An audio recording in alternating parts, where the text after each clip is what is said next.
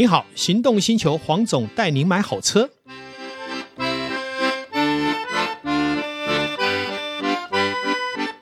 黄总带你买好车，再次来到线上与大家一起谈幸福事。今天呢、啊，再次的邀约我们的赛巴来为我们来再谈一下未来财经投资的布局以及心法。赛巴早，黄总早，各位听众大家早，我是赛巴。哎，赛巴，嗯，刚刚谈的这个有关于这未来的部分，是我私底下也了解你有一些见地跟看法，嗯，是不是也跟大家来聊聊看？好。就是大概到现在为止，我们往未来看，就是跟我们之前前几个月的想法一样，通货膨胀应该压力不会这么大。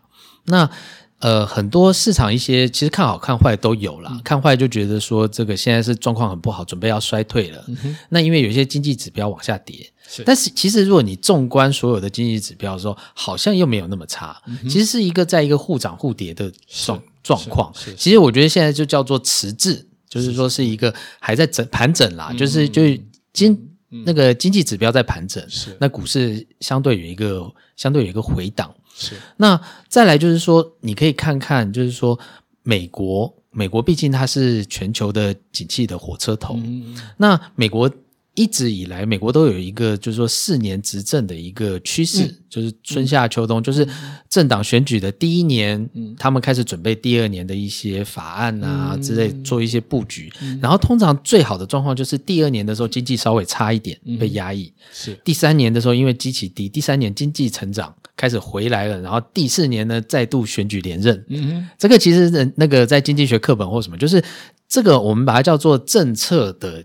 周期是就是说，其实它会有一个规律性，因为每四年一次。这其实有一点像一般我们的产业的第第一季到第四季，春夏秋冬嘛。嗯、有一些产业是第一季、第二季是旺旺季，有一些产业像电子业，通常都第三、第四季是旺季。对，所以其实这个就会有一个大家的循环。是，那我现在要讲的是说，就是美国的循环有一个这样的趋势，就是说我们现在政政策是第二年，然后又遇到通货膨胀、俄乌战争，把经济。整个整个压了下来，所以现在基期是低的。对，那只要说现在这个问题没有再放大，明年呢？明年怎么办？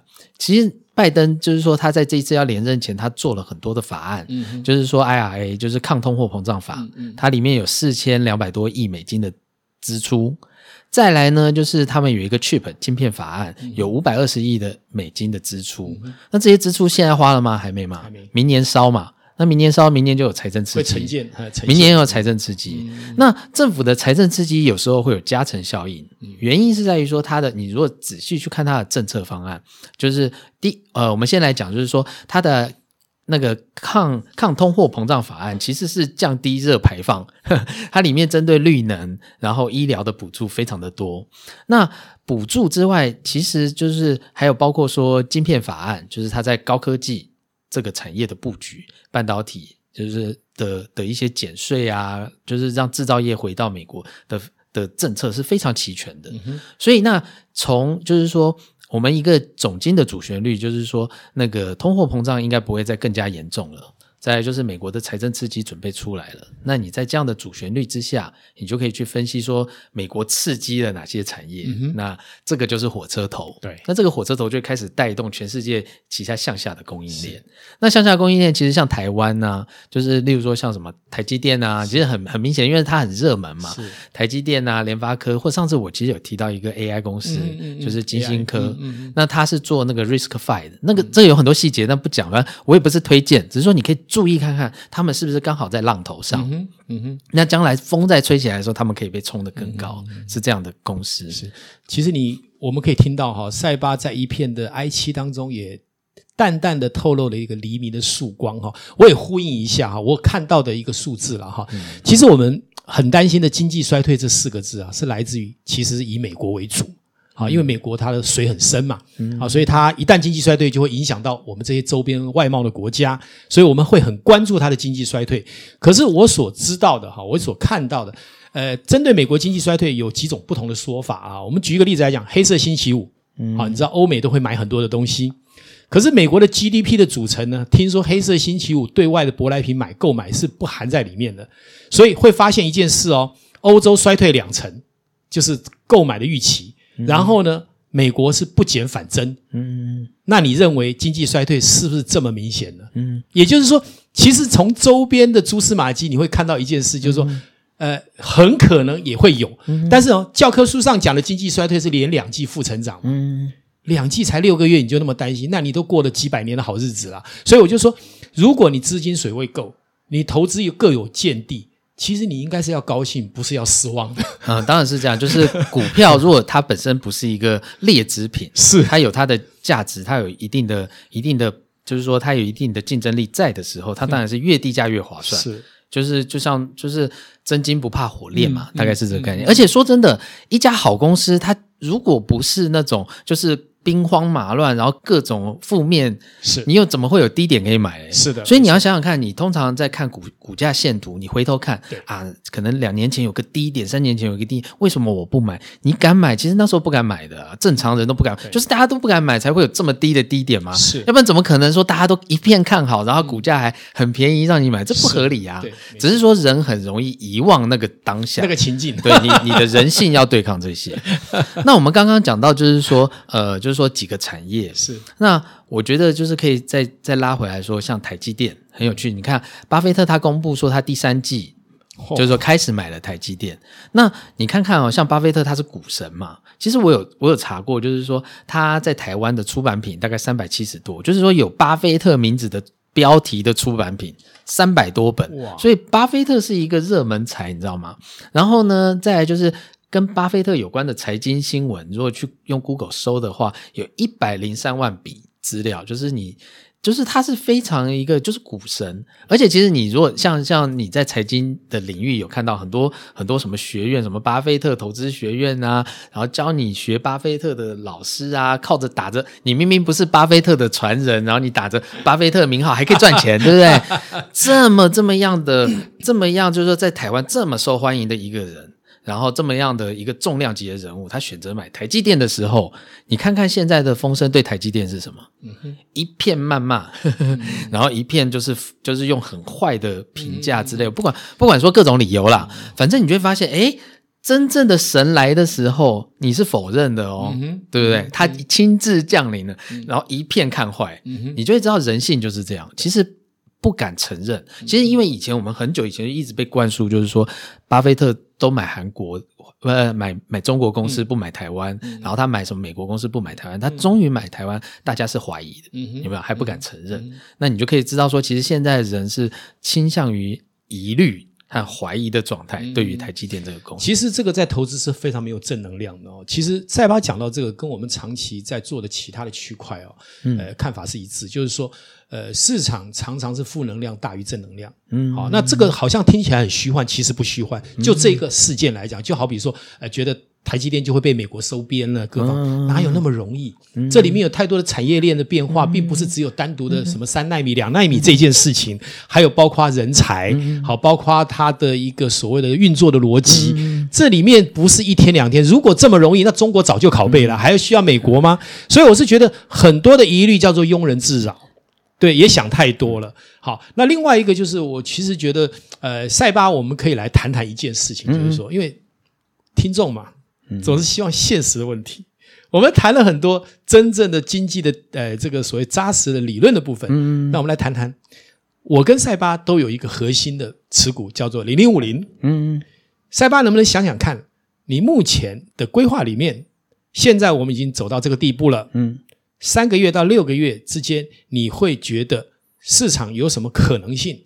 然后你的想法，假设往上或者往下到哪里，你会做一些变动跟调整。这个一直是一样的事情，是就是说，呃，你刚刚。之前你前一段你有讲到，就是说，哎，你可能稍微有赚到了，你就获利出场嘛。对对。我你，但是你也没有砍砍光光，对，不敢砍光光。这个就是我讲的，就是你一手有股票，一手有钞票的策略。是。当你可以这样子玩的时候，你的心态会比较平衡。那至于什么时候出场点，我认为我没有建议，原因是什么？有赚就好。嗯。股票市场永远是这样，有赚钱的是赢家。嗯哼。我跟你讲，因为你没有想太多的出场，有时候你出在最高点、相对高点之类，嗯嗯、反正你还有剩下的股票，你有什么好担心的？对对对。那有时候人生就是要及时行乐。对。那你去买了另外一个你想收藏的东西，嗯、那当然就是它就变成说钱没有不见，但是转换成你喜欢的样子。是。是这就是你人生对心灵上的陶冶，这很好。那再来就是说，你说对未来的规划，我很简单啊，就是上涨了，可能到一个程度，我觉得多了，我会稍微把部位调整一下，嗯、因为六七成我可能会降降到五成，类似像你这样。嗯、也就是那如果在下跌上走呢？减减少一点，会减，但我不会减光光啊，对对也不会，因为其实目前的持股其实成平均成本也是低的，嗯、然后再来就是里面的内容我也不担心。嗯、那当然，我个人比较看好就是台积电，嗯、因为台积电占了零零五零四十五趴，所以它举足轻重。是那我还要再补充一下，就是说最近一直在炒台积电的问题，说台积电在美国要支出资本支出五百亿，那它在美国呢，可能政府的补助奖励可能只能拿到二十亿美金，听起来是。亏的嘛，是不是亏？嗯嗯嗯、可是你想想看哦，资本支出其实就像你买车一样，车子有没有残值？有啊，有残值。所以你的资本设备支出的时候，它会不会有残值？嗯、有。那它在我们的财务报表里面，它是逐年折旧，对，还是用折旧来算？对。而且呢，你可以用贷款买，就说你不需要真的出自己的钱。嗯、我说真的，这五百亿，台积电用自己的名字无担保发发发公都已经足够的，都足够，他、嗯、根本不用捞一毛钱，他就可以。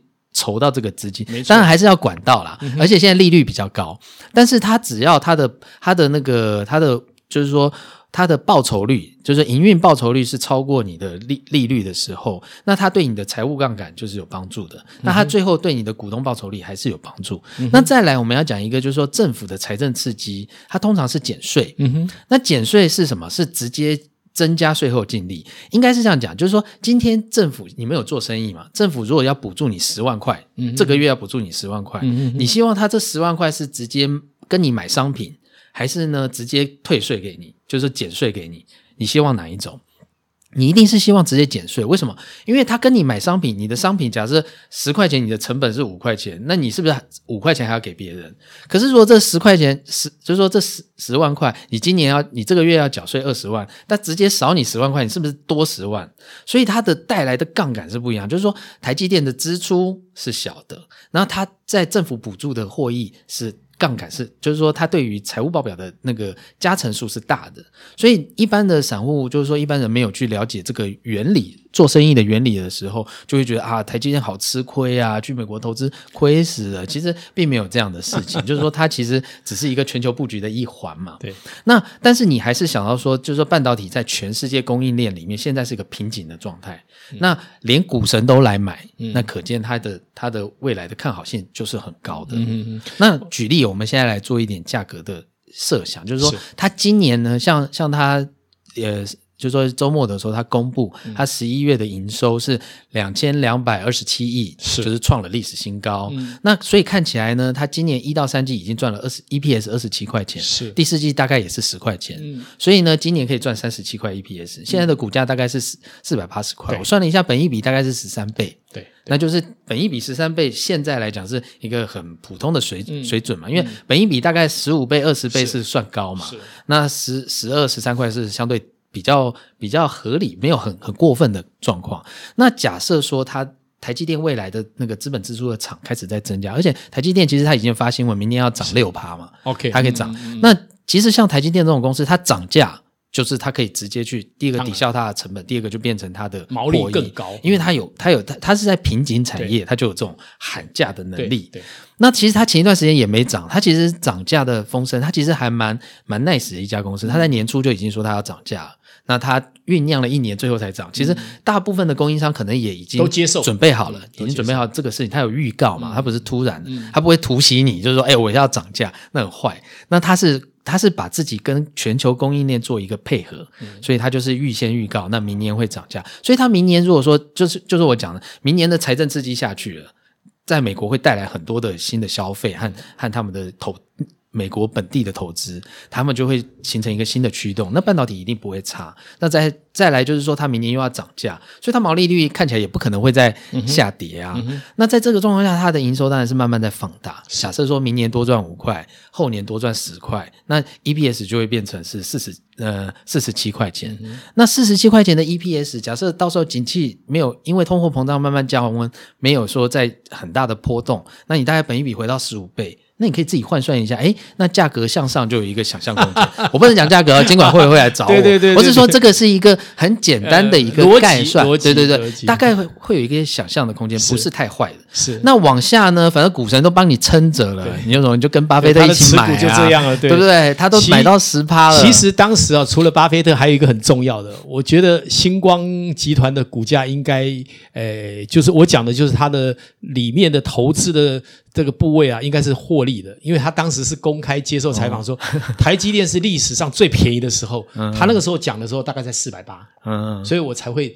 呃，三百八，三百八，所以我才会在那个时候也觉得他讲的是有道理的。可是其实他也不是乱讲，大部分人在那个当下一定是 对不，会觉得不看好。对啊，几乎都说到三百了。对，可是你看哦，巴菲特他第三季买那个时候是七八九月，八九月其实那时候台积电也不是最低档，对对。所以你看股神买也不会买在最低嘛，你有什么好怕？那当然，我认为他因为第一个他钱多，那我们钱没他那么多，我们就是会就所谓的金字塔型买往下买，你自己有切割有分散，那你又选择。一个对的时间点，整体来说对你的赢面就是大的。是你不要想说哦，透过投资变暴发户，嗯，不可能。其实那不是，你投资是一个习惯，是累持续持续累积好的结果。我其实也不是说今天就就就投资就突然就好，嗯，其实我也是慢慢很多年慢慢酝酿，一直修正，然后慢慢累积，然后没有出大错，那慢慢你才会有慢慢看到成果。嗯嗯，这是一个非常好的投资建议。好，就是说呃，塞巴。以他亲身走过来，也曾经失败过哈，第一笔投资就大输了嘛，对不对？哈，对。然后，但是到现在哈，我自己在观察，他真的获利相当的不错。好，那我当然也是因为他的跟他是朋友，我们交换讯息以后，我也吸取这些正能量，一起都有一些成长，也希望将这些成长分享分享在线上，跟大家一起来一起优质的度过未来最棒的投资时光。今天。我想我们的呃访问就到这里，也一定还有下一次的机会会来邀请塞巴为我们讲，好，因为再来三个月以后，也许市场又有变动了啊，这又是我们再一次来畅谈投资的好时光。今天感谢塞巴，感谢导叔，谢谢大家，谢谢黄总，谢谢听众，拜拜，拜拜。